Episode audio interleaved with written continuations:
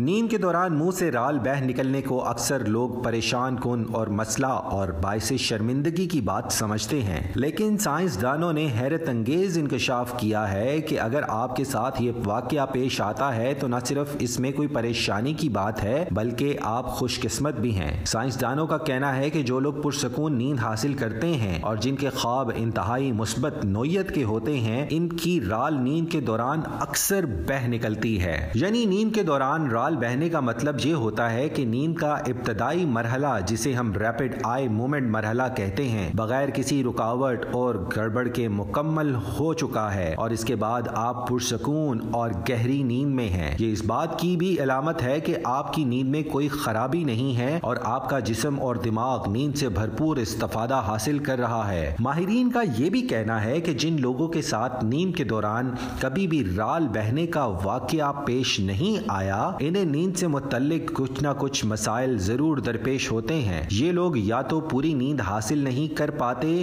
یا ان کی نیند پرسکون نہیں ہوتی۔